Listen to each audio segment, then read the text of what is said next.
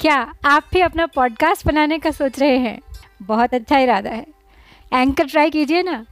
ये पॉडकास्ट बनाने का सबसे आसान तरीका है। सबसे पहली बात, ये बिल्कुल फ्री है। दूसरी बात, इसमें इतने सारे टूल्स हैं, जिससे आप अपने फ़ोन और कंप्यूटर पर रिकॉर्ड और एडिट कर सकते हैं। और तीसरी बात, आप अपने पॉडकास्ट को डिस्ट्रीब्यूट भी कर सकते हैं, जिससे इसे स्पॉटिफाई और दूसरे प्लेटफॉर्म्स पर सुना जा सके। तो देर किस बात की? डाउनलोड कीजिए ये फ्री एंकर ऐप या विज़िट कीजिए एंकर डॉट एफ़ एम आज ही बनाइए अपना पॉडकास्ट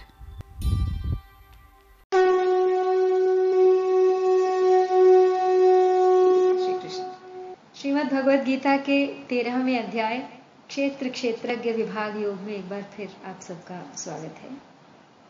हम इस अध्याय में देख रहे हैं कि किस प्रकार भगवान पुरुष और प्रकृति को जानने की प्रेरणा देते हैं गुणों से। दोनों के गुणों को जानना है और उसी प्रकार बर्ताव करना है तो मनुष्य मुक्त हो जाएगा।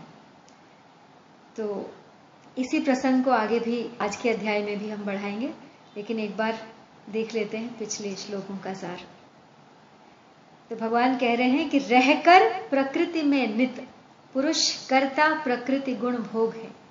अच्छी बुरी सब योनिया देता यही गुण योग है। दृष्टा व अनुमंता सदा भरता प्रभोक्ता शिव महा। इस देह में परमात्मा, उस पर पुरुष को है कहा। ऐसे पुरुष एवं प्रकृति को गुण सहित जो जान ले। बर्ताव कैसा भी करे, वह जन्म फिर जग में न ले। कुछ आप ही में आप आत्मा देखते हैं ध्यान से।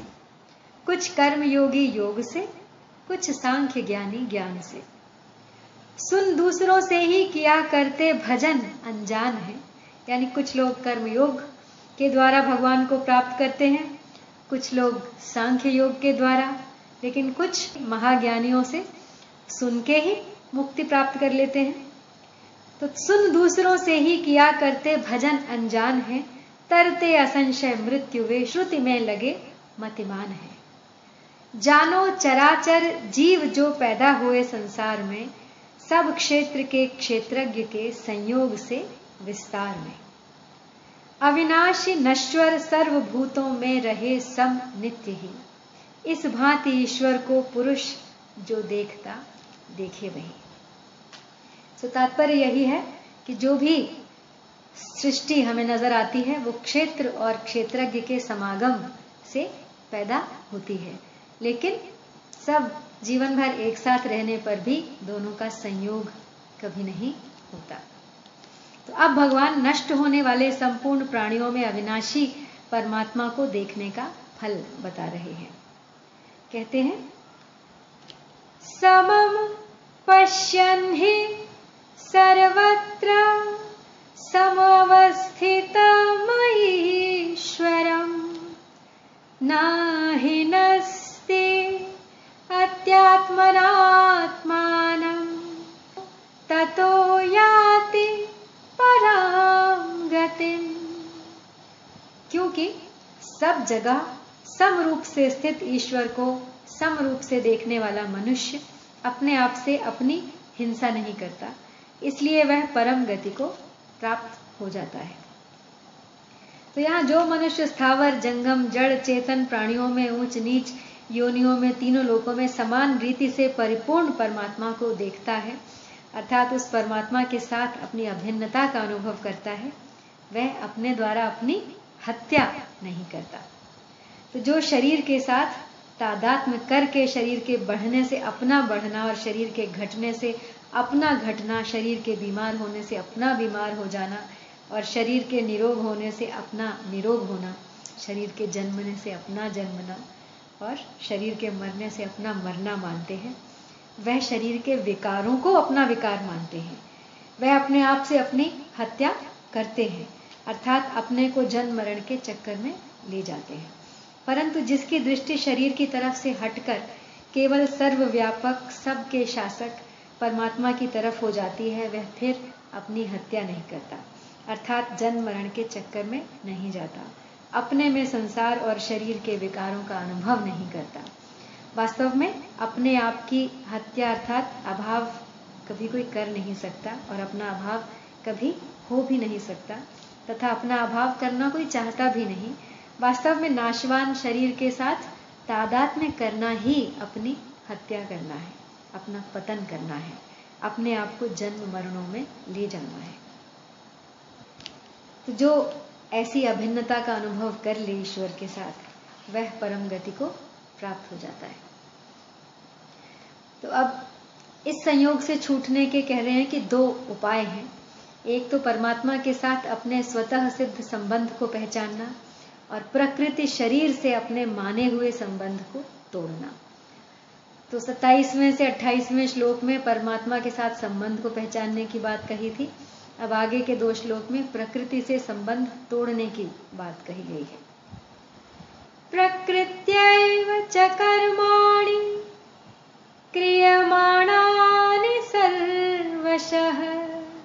य पश्यति तथात्मानं कर्तारं स पश्यति यानी जो संपूर्ण क्रियाओं को सब प्रकार से प्रकृति के द्वारा की जाती हुई देखता है और अपने आप को अकर्ता अनुभव करता है, वही यथार्थ देखता है।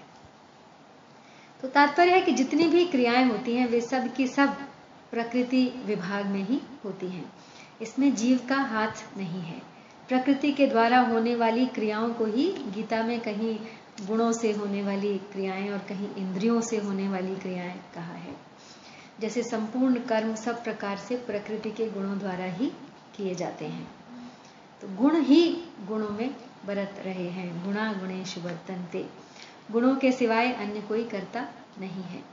इंद्रिया ही इंद्रियों के विषयों में बरत रही हैं। तो तात्पर्य है कि क्रिया मात्र प्रकृति जन्य ही है। अतः प्रकृति कभी किंचित मात्र भी अक्रिय नहीं होती और पुरुष में कभी किंचित मात्र भी क्रिया नहीं होती। इसलिए गीता में आया है कि तत्व को जानने वाला सांख्य योगी मैं स्वयं लेश मात्र भी कुछ नहीं करता हूँ, ऐसा अनुभव करता है। स्वयं न करता है, न करवाता है यह पुरुष शरीर में रहता हुआ भी न करता है, न लिप्त होता है। तो जो आत्मा को करता मानता है, वह दुर्मति ठीक नहीं समझता क्योंकि उसकी बुद्धि शुद्ध नहीं है। अपने संबंध को प्रकृति से सर्वथा तोड़ने में ही भलाई है। यदा भूत पृथक भाव एकस्थम अनुपश्यति। तत एव च विस्तारं ब्रह्म संपद्यते तदा। ब्रह्मं संपद्यते तदा। यानी जिस काल में साधक प्राणियों के अलग अलग भावों को एक प्रकृति में ही स्थित देखता है और उस प्रकृति से ही उन सबका विस्तार देखता है, उस काल में वह ब्रह्म को प्राप्त हो जाता है।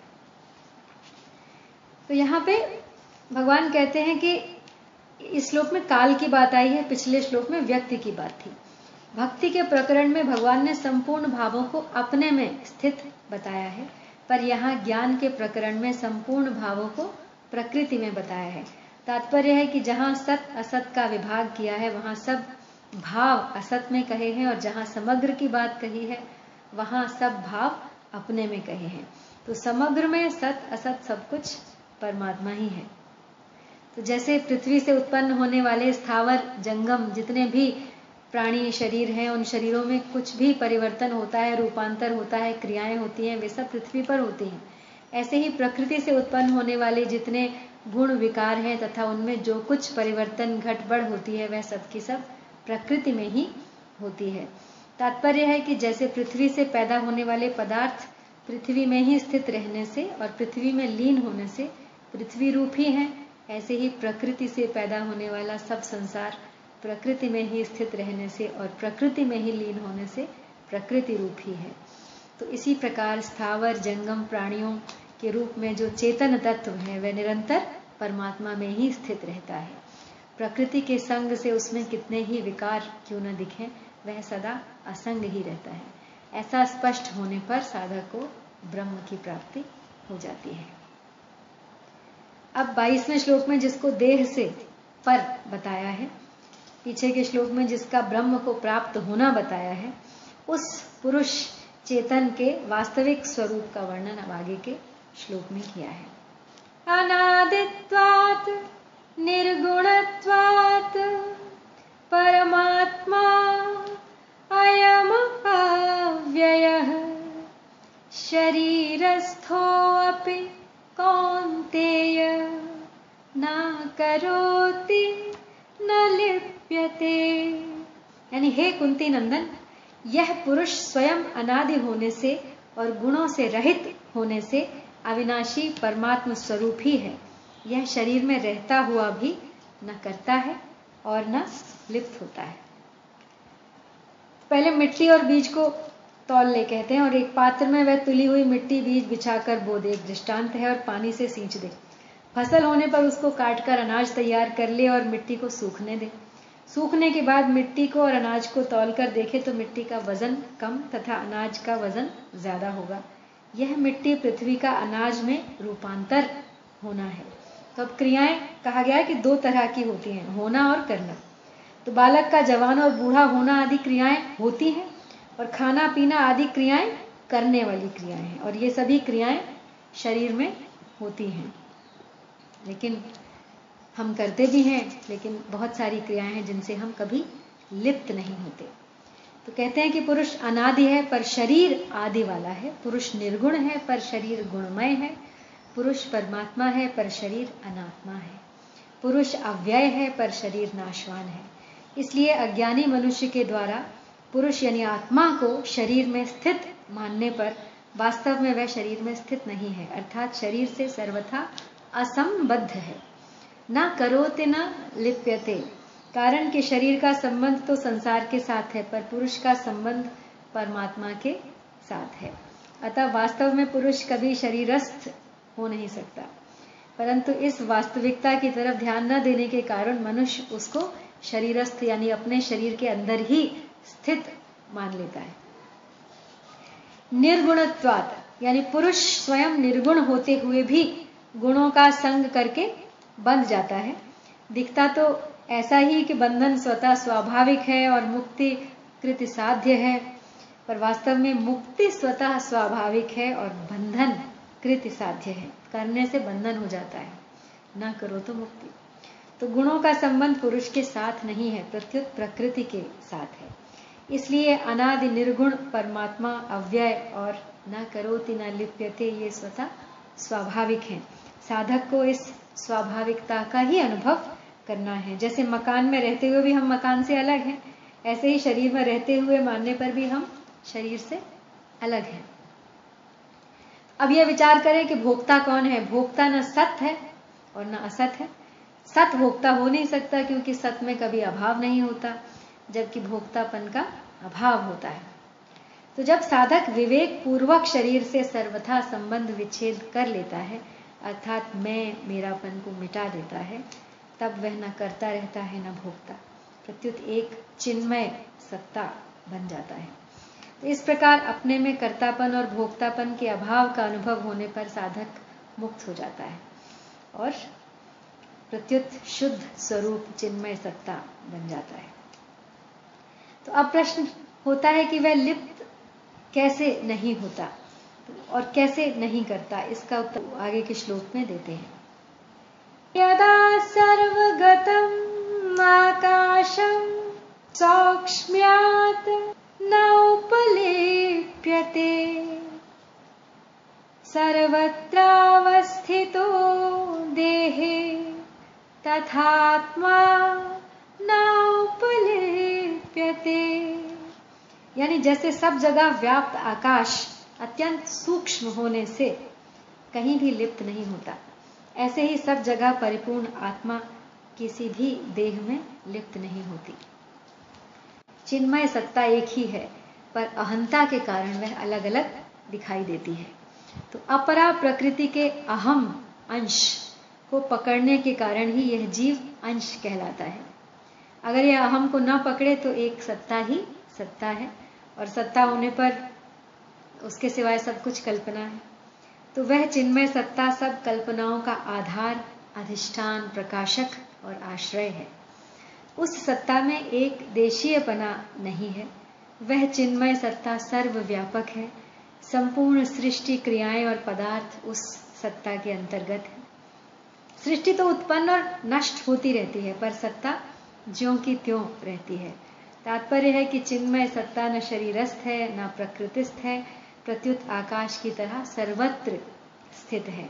अर्थात वह संपूर्ण शरीरों के सृष्टि मात्र के बाहर भीतर सर्वत्र परिपूर्ण है। वह सर्वव्यापी सत्ता ही हमारा स्वरूप है और वही परमात्म तत्व है।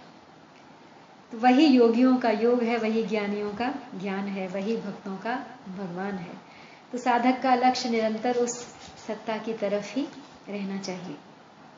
सत्ता में एक देशीयता अहम के कारण दिखाई देती है और वह अहम सुख लोलुपता पर टिका हुआ है। साधन करते हुए भी साधक जहाँ है, वही सुख भोगने लग जाता है। तो यह सुख लोलुपता गुणातीत होने तक रहती है। अतः इसमें साधक को बहुत विशेष सावधान रहना चाहिए और सावधानी पूर्वक सुख लोलुपता से बचना चाहिए। तो अब श्लोक में भगवान ने आत्मा में भोक्तृत्व का अभाव बताया। बागे के श्लोक में आत्मा में कर्तृत्व का अभाव बताते हैं। यथा प्रकाशयत्येकः कृत्सनं लोकमिमं रविः क्षेत्रं क्षेत्री तथा कृत्सनं प्रकाशयति भारत। यानी जैसे सूर्य संपूर्ण जगत दृश्य मात्र को प्रकाशित करता है, और उसके प्रकाश में संपूर्ण शुभ, अशुभ क्रियाएँ होती हैं, पर सूर्य उन क्रियाओं का न तो कर्ता बनता है और न भोक्ता ही बनता है। ऐसे ही स्वयं संपूर्ण लोकों के सब शरीरों को प्रकाशित करता है, अर्थात उनको सत्ता स्फूर्ति देता है, पर वास्तव में स्वयं न तो कुछ करता है और न ही लिप्त होता है। अर्थात उसमें न कर्तृत्व आता है, न भोक्तृत्व। तात्पर्य है कि स्वयं में प्रकाशत्व का अभिमान भी नहीं है। करने की ज़िम्मेदारी उसी पर है, जो कुछ वह कर सकता है। जैसे कितना ही चतुर चित्रकार हो, बिना सामग्री, यानी रंग, ब्रश आदि के वह चित्र नहीं बना सकता। ऐसे ही पुरुष चेतन बिना प्रकृति की सहायता के कुछ कर नहीं सकता। अतः पुरुष पर कुछ करने की ज़िम्मेदारी हो ही नहीं सकती। यह सबका अनुभव है कि शरीर के बिना हम कुछ कर सकते हैं ही नहीं। इसलिए कुछ ना कुछ करने में ही शरीर का उपयोग है। अगर हम कुछ भी ना करना चाहें तो शरीर का क्या उपयोग? कुछ भी उपयोग नहीं है। अगर हम कुछ भी देखना ना चाहें तो आँख हमारे क्या काम आई? कुछ भी सुनना ना चाहें तो कान हमारे क्या काम आया? स्थूल क्रिया करने में स्थूल शरीर काम आता है। चिंतन ध्यान करने में सूक्ष्म शरीर काम आता है। स्थिरता समाधि में कारण शरीर काम आता है। अगर कुछ ना करें तो तीनों शरीर हमारे क्या काम आए? तो शरीर और उसके द्वारा होने वाली क्रियाएँ संसार के ही काम आती हैं। तो हमारा स्वरूप चिन्मय सत्ता मात्र है, अतः उसके लिए शरीर और उसकी क्रियाएँ कुछ काम नहीं आती। चिन्मय सत्ता मात्र में कोई कमी नहीं आती और वह सर्वथा पूर्ण है, अतः हमें हमें अपने लिए कुछ नहीं चाहिए। चिन्मय सत्ता के सिवाय दूसरा कोई है ही नहीं, क्योंकि सत्ता एक ही हो सकती है, दो नहीं हो सकती। अतः हमें किसी साथी की ज़रूरत भी नहीं है।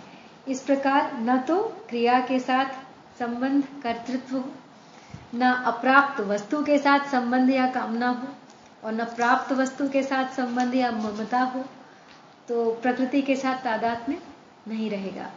तो प्रकृति से तादात में न रहने पर प्रकृति में क्रिया तो रहेगी, पर कर्ता और भोक्ता नहीं रहेगा। तो अब इस प्रकार ये बताते हुए भगवान क्षेत्र और क्षेत्रज्ञ को विभाग के जानने का फल बताकर इस प्रकरण का इस अध्याय के अंतिम श्लोक में उपसंहार कर रहे हैं। तो अंतिम श्लोक है चौतीसवा। क्षेत्र, क्षेत्रज्ञयो, रेवम अंतरम ज्ञान चक्षुषा भूत प्रकृति मोक्षम चये विदुर्यान्ति ते परम। तो इस प्रकार जो ज्ञान रूपी नेत्रों से क्षेत्र और क्षेत्रज्ञ के विभाग को तथा कार्य कारण सहित प्रकृति से स्वयं को अलग जानते हैं, वे परमात्मा को प्राप्त हो जाते हैं। तो यहाँ परिशिष्ट भाव यही है कि क्षेत्र और क्षेत्रज्ञ के विभाग का ज्ञान विवेक कहलाता है। तो जो साधक इस विवेक को महत्व देकर क्षेत्र और क्षेत्रज्ञ के विभाग को ठीक ठीक जान लेते हैं तथा प्रकृति और उसके कार्य शरीर को स्वयं से सर्वथा अलग अनुभव कर लेते हैं, वे चिन्मय परमात्म तत्व को प्राप्त हो जाते हैं। उनकी दृष्टि में एक चिन्मय तत्व के सिवाय कुछ नहीं रहता। तो भगवान ने मद भावायोपपद्यते पद से सगुण की प्राप्ति बताई है पीछे एक श्लोक में। और यहाँ ये विदुर विदुरयांतिते परम पदों से निर्गुण की प्राप्ति बताई है। तो वास्तव में मदभाव और परम की प्राप्ति एक ही है। इस प्रकार आज यहाँ पे श्रीमद भगवद गीता का तेरहवा अध्याय समाप्त होता है। जय श्री कृष्ण।